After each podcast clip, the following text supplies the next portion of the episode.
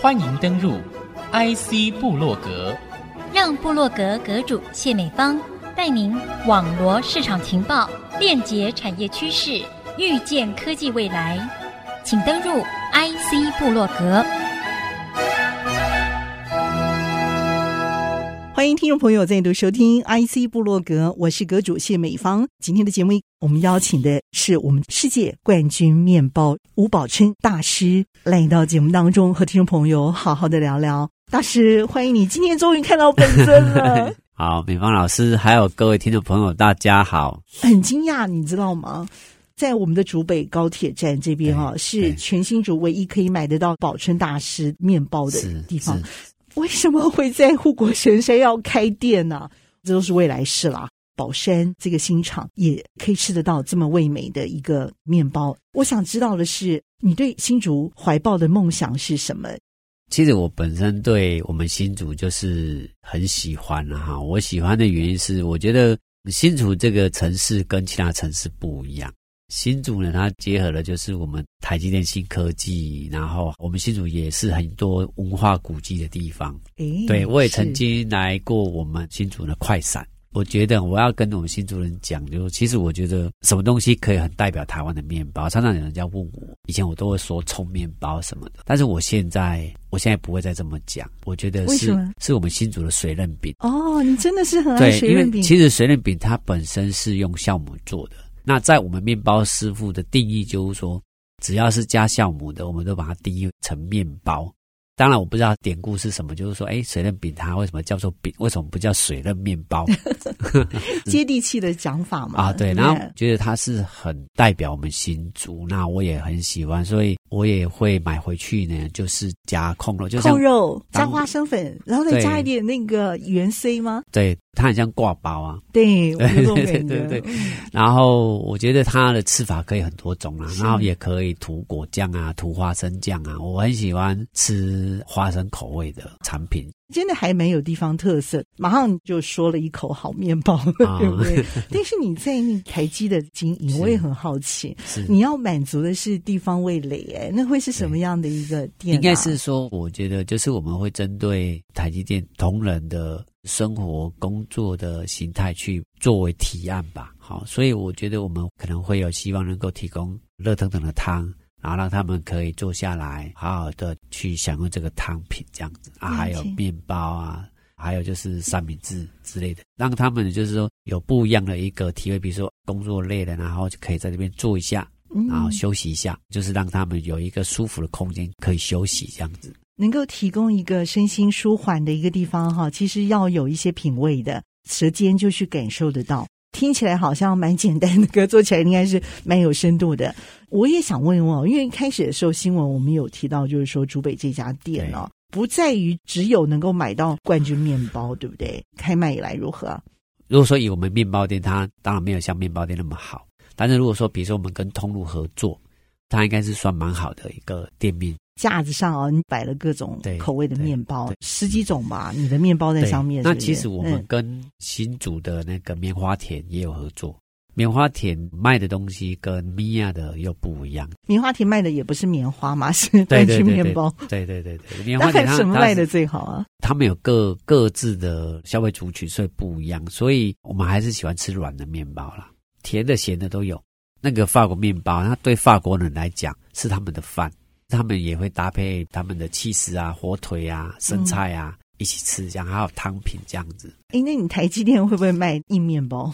就是看到时候我们会测试啊，然后看看，应该是说在里面生活的同仁，应该是说他们比较想要，就是说不用回去再加热啊、嗯、再回烤啊，因为欧式面包它需要加热回烤才会好吃，嗯，因为它才会再变脆。因为我们台湾比较潮湿，所以这个面包买回去之后，它本来皮是脆的，嗯，然后会回软，那回软它就会变得很嫩，所以然后回烤一下，它就会变脆，这样。诀窍是在这里，哦太好了。冠军面包讲究的这个灵魂里头哈，嗯、我们可以听得到，也吃得到这样的一个精髓。新竹有好多人哦，就是追求这种比较回甘的生活。其实这是一个生活品质的东西。对，但我就觉得，对，你知道吗？你的东西会回甘，但是我觉得跟你的整个人生的追求的目标，还有你的整个历练也蛮有关的。我觉得你让我最佩服的地方是你真的从你的环境开始改变做起。最让我惊讶的就是你做冠军面包是为了创业这件事情，让我非常非常的惊讶。你现在在全台湾有多少家店？你卖了所有的面包，已经可以比一零一高了吧？应该是说，现在公司呢，就是我除了自己有实体的店面，台北呢有三家，台中有两家，高雄呢有四家。哦，高雄最多哎。对对，高雄。因为你是高雄人是？不是，我是高雄创业的，从高雄开始。哦现在就是有跟很多的通路合作哈，包含 Seven 啊、棉花田啊、米亚超市啊、家乐福都有。对，那现在员工大概是两百多个，不少哎、欸。对，不少，不是面包师傅而已，对不对？对对对，企划人员他们，我们大概有六七位吧，六七位左右。那当然还有就是专业经理人，还有财务、行销、营运，有一个组织架构。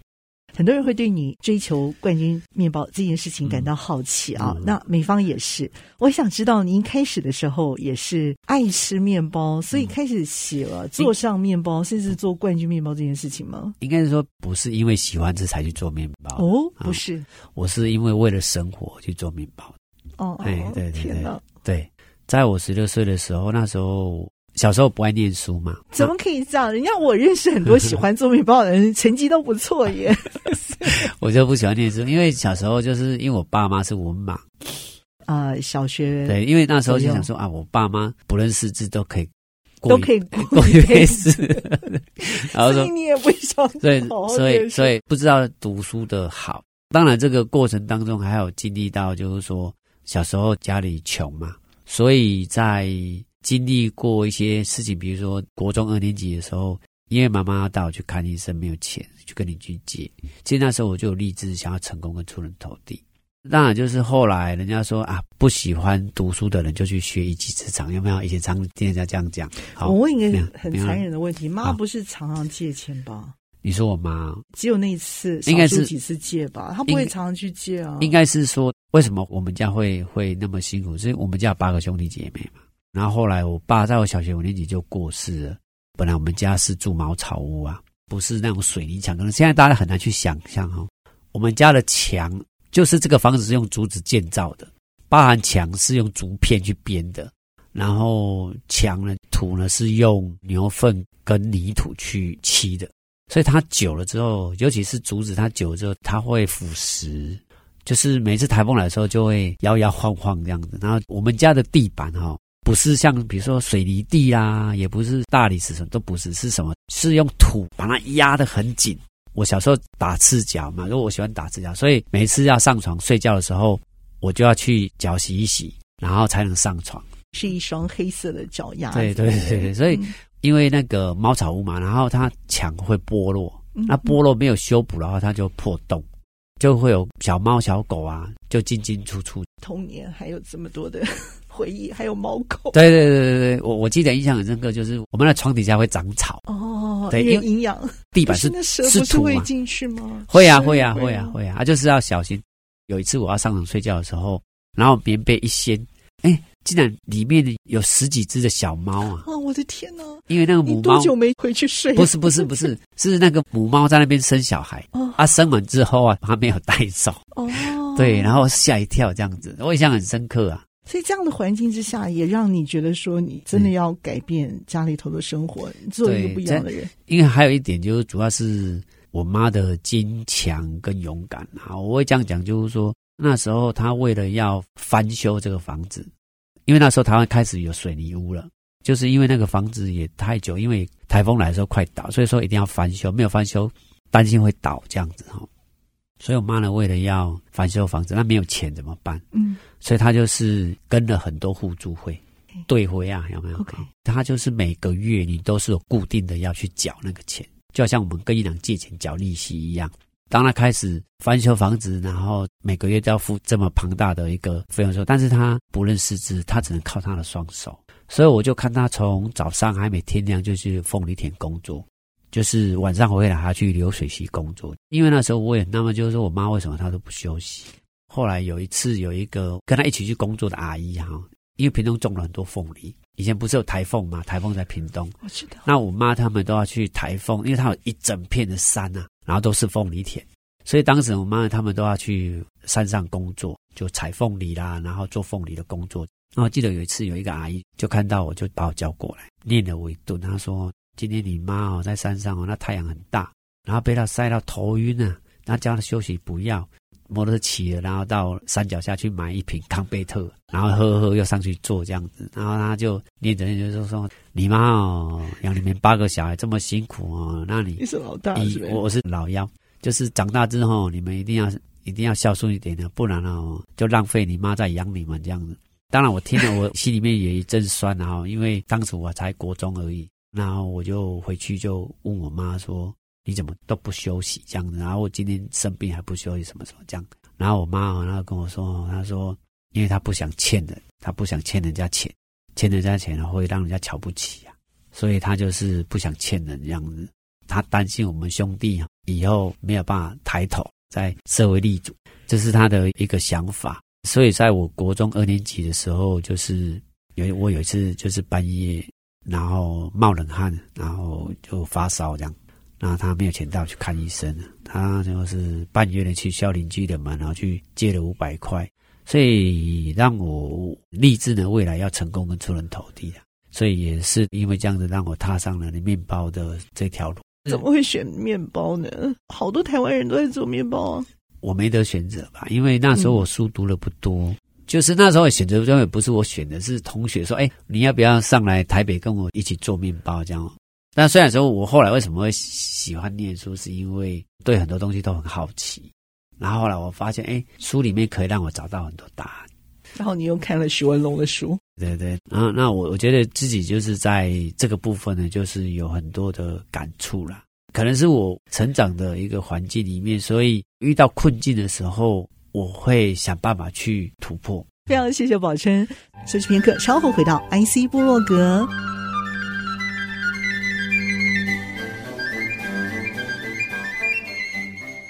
欢迎您再度回到 IC 部落格。那么今天节目和您分享内容的是世界冠军面包吴宝琛大师。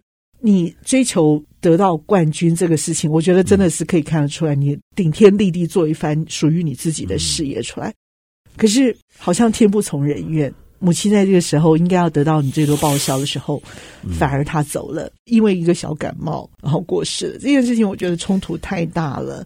不过我相信这二十年当中，你应该有珍惜了很多跟妈妈在一起的时间，对不对？嗯，你得到的。不只是珍贵的学习，更重要的是妈妈的爱，在你的身上，我们继续看到你妈妈的爱。嗯，其实后来我不知道说，就是当面包师傅那么辛苦。我记得当时我到台北当学徒，那家面包店我刚到的时候，我的师傅就出来看到我之后，就给我取个外号，叫做“细汉”。细汉呢，就是小个子的，因为我那时候个子很小。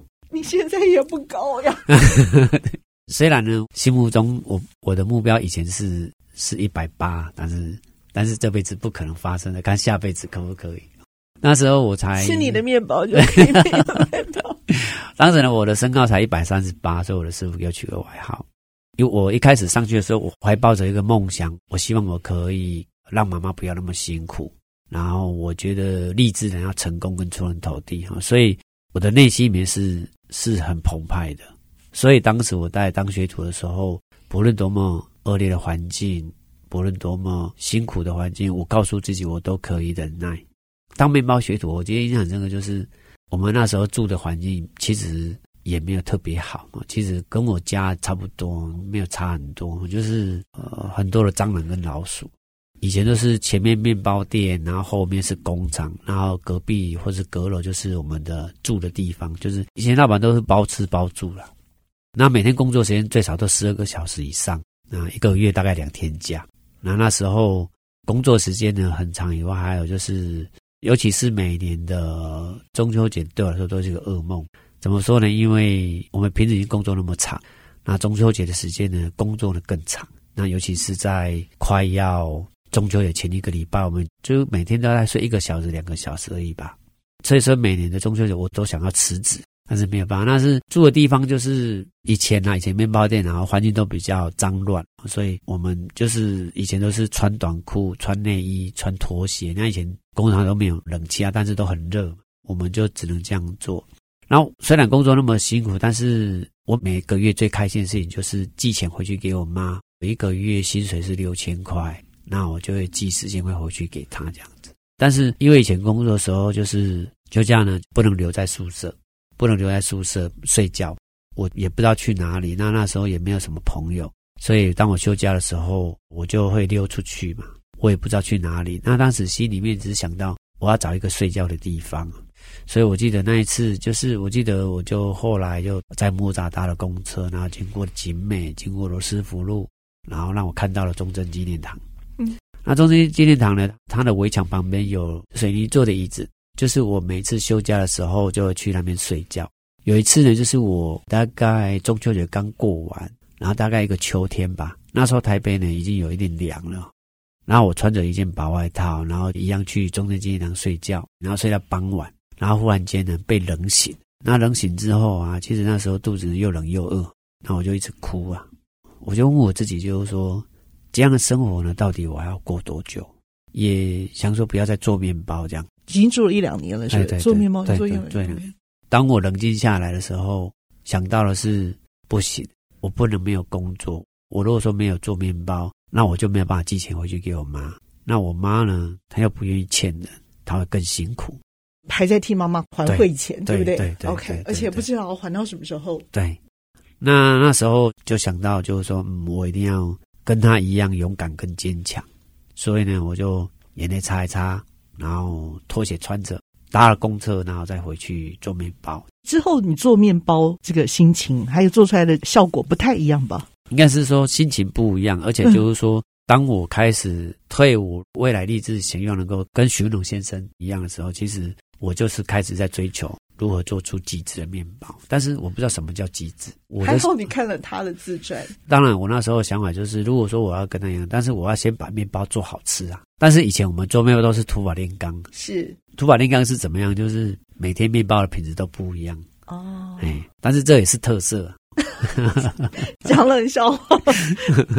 所以说我在做面包的时候，因为土法炼钢，所以说面包呢好不好？然后每天状况都不一样的时候，在我的脑海里面，每天都很多很多的为什么？为什么？为什么？为什么会这样呢？哦，对太好了。对对，然后永远都没有办法一个答案，而是在我三十岁的时候，我就是第一次去日本，吃到他们的那个法国面包，跟你做的不一样。它面包呢，就是皮很脆，然后里面很软，越嚼越香。台湾那个时候没有这样的面包，台北也没有。以以前台湾的师傅都是土法炼钢在做面包。哦，OK，所以才会回甘呢。然后我那时候就觉得，哦，原来世界上有这种极致的面包，所以呢，就是也要展开去追求它。你这十年来、十二年来寄给妈妈的钱，不是每个月四千了，应该有每个月几万块了吧？我也会加薪啊。对呀、啊，对对，比如说、嗯、啊，我赚八千，我就会寄六千。我们还到我二十六岁的时候吧，还完了就还完了。我退伍之后，我记得我妈妈那时候就不用再工作了，她的那个单子就是我把她担下来这样子。有志气。我退伍之后两万块，然后接着就是三万五、四万五这样子。赚到三万五的时候，我就没有再让我妈工作了。她后来去工作都是因为想要去运动、啊，想要去运动。哎、但是那时候就没有钱的压力。但是也因为他年轻，可能做了过度，所以那时候他身体就开始没有很好，长期的累积的积劳了。但是在这当中，你还是让妈妈感受到了你的那个面包的魅力。我妈很可爱，就是我每次带面包回去给她吃，她从来不会说不好吃。但是你那时候真的有一些不好吃，但是我说 有一次我试做一款菜包面包带去，然后给妈妈吃啊，我自己还没吃，我想说我们就一起吃。然后她吃一根，我吃一根。她吃完的时候，他就跟我说，我还没有那么快吃完。然后他吃完就是说。哦，这胖辣好假，这面包怎么好吃？但是，但是，但是换我吃的时候，我就说这这么咸，我 因为那时候技术还不是很好嘛，所以那时候做出来就很咸，就不是很好吃。因为还没上市，那时候只是我刚研发，然后想说带去跟妈妈分享。我吃完说，嗯，不是卡咸的，是作咸，是很咸。其实，在我二零一零年拿到冠军，然后那时候媒体啊都报道，那就变成大家都认识这样子。然后当时也受到当时的总统召见，第一次去总统府，很开心。那总统府前面不是有红地毯，然后上去，然后我就摸着那个手扶梯就说，哦。这以前都是李登辉啊，然后是哦，对，没错啊，对对对，就是就好像过去对我来说是很遥远的地方。然后走到二楼，因为去三楼嘛，然后就走到二楼转角的时候，有个小窗户，哎，往窗外看，就看到哪里？看到看到中正纪念堂。然后那时候我心里面就停下来，然后就会说，我今天我何德何能，我可以站在这里。站在中间呢，我就看到十七岁的吴宝春，当时的茫然跟无助这样。然后那时候就跟十七岁吴宝春说：“谢谢你，谢谢你当年没有放弃，这样很怀念。就是其实我当时也很担心说。”中正纪念堂那水泥椅子不知道会不会被打掉？有可能还在吗？还在，还在，还在，还在。那一定有树荫吧？那个是不是在什么长廊里面？对，不是有那个围墙？对，围墙旁边有长廊吗？啊，长廊就是那个水泥椅子啊，然后树荫呐，栅栏里面对不对？所以你才可以躺下来啊。对对对对，下雨又不会被被雨淋到这样。所以我觉得那一次那个寒风把你打哆嗦醒了，那个真是适时来了一阵风，你不觉得吗？对。主持人鼻子过敏，跟我一样，我也是鼻子过敏。是鼻子过敏，我我我我是对面粉过敏。对你是戴着口罩做人，所以就可以隔开那个过敏源吗？没有，其实当时我十八岁的时候开始过敏，就是做面包开始哎，哎，做面包开始，那那时候才发现天生对面粉过敏。对，就是那你还做下去？那 就没有办法，因为没有做面包，不知道可以做。那你现在不做了吧？我还是现在还是会啊，我还是会做，因为。面包它已经变成我的灵魂了，所以要我不做面包很难。当然，就是我不是每天，但是我也会去研发。前年我还去意大利比水果面包。我们现在又没有面粉，为什么你讲话鼻音还是像过敏一样？对，因为我已经已经已经习惯过敏了，已经累累积。那你中面粉的毒还蛮深的，对，很深很深。所以我想说，应该要来开发一个不会过敏的面包哈。有创意，为自己开发一下。哎呀，有啊，之前就是就是日本啊，就是有人做那个什么米面包啊，啊，米面包就是没有面粉啊。可能就适合我这种人做跟吃这样子，嗯，所以你天生适合 做冠军面包。嗯，非常谢谢宝琛，那么也谢谢听众朋友您共同的参与，希望你也做自己生命当中的吴宝琛。IC 部落格，我是谢敏芳，和我们的面包冠军大师吴宝琛大师一起在 IC 部落格和听众朋友 say goodbye，拜拜。